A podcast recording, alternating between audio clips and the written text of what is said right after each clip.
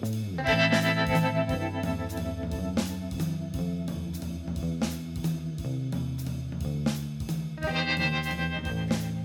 and welcome to the Brutally Honest Books podcast. I'm your host, Sarah Gerard, and I'll be giving you my honest thoughts on the books I read. While the reviews will be short and to the point, they'll include everything you want to know without any spoilers to help you figure out what you should read next. So, with that said, let's jump right in.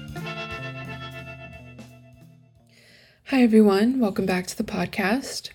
As promised at the end of last week's episode, I mentioned that today's episode would be all about the book Convenience Store Woman by Sayaka Murata and was translated by Ginny Tapley Takamori.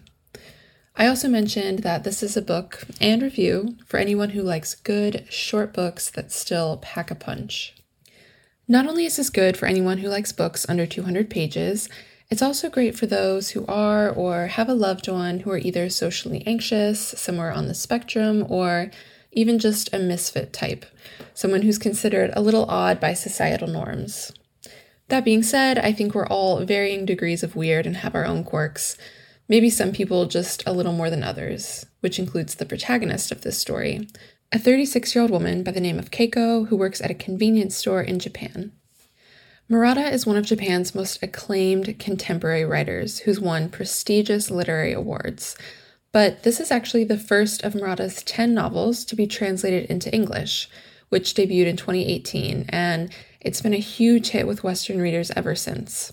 I'd actually be really surprised if you haven't seen this at your local bookstore already. And even though there are a couple of different versions of the cover art, it's always a small book with a bright, almost neon colored cover and some sort of fun, eye catching image on the front. And the reason I mention this is because, based on the cover alone, it just looks like a short, trendy read, but it's actually a much more impactful story than you might think. It'll have you feeling a lot and tugs at your heart. Through Keiko's life and perspective, you get this really unique insight into the life and mindset of someone who just doesn't quite fit into the box that society has created. As a 36 year old woman in Japan who's had a standard upbringing, she's expected to have a full time job, more like a career, a serious partner, a nice apartment, all the things that are considered the norm. But Keiko is different. She's highly observant and does everything she can to play the part of being normal, which includes mimicking her coworkers' speech patterns or copying what they wear in order to fit in. But ultimately, she's indifferent to all of this as well as any type of romance or friendships. She's really just obsessed with her part time job, where she's made herself a valued part of the store. Her life is this job and her daily routine. It's the safe space she's created for herself where she's comfortable and content. And even more than that, this is what brings her happiness. Not going out with friends, not dating or career, but this little place in the world she's carved out for herself. And while this brings her comfort and happiness, her family is deeply upset by it because it doesn't match their expectations of what they consider a normal, healthy life. I don't want to give anything away about what happens, but about midway through the book, Keiko attempts to put up a front and convince her family that she's living a quote unquote normal life. So, in order to do this, her and her coworker come up with a bit of a ruse. He moves in with her, and they make it look like they're in a serious relationship which would be a typical life milestone for a 36 year old woman.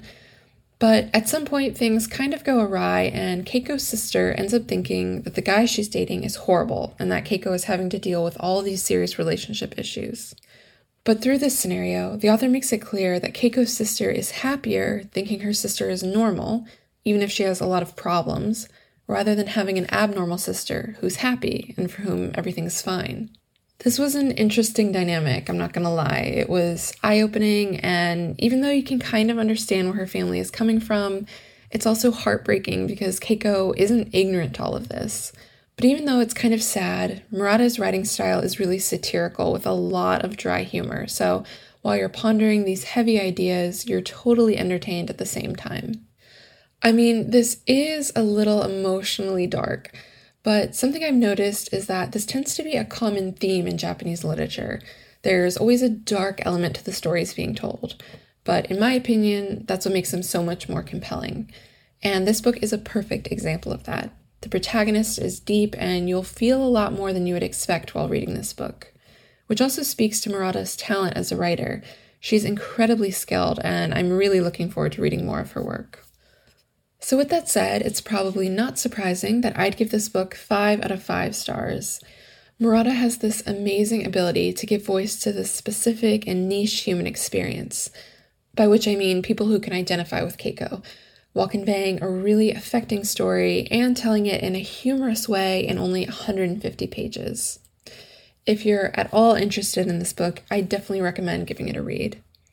And worst case scenario, if you don't like it for whatever reason, it's such a short book that you won't really have wasted much of your time.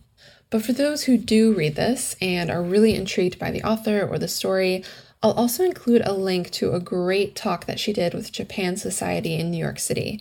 It's a long YouTube video, like an hour, so it's definitely for those who are very interested, but it's a great video and you learn so much about the author herself, the book, Japanese culture, etc. It essentially just gives you a really great perspective on everything surrounding the book and more understanding about why it's so impactful.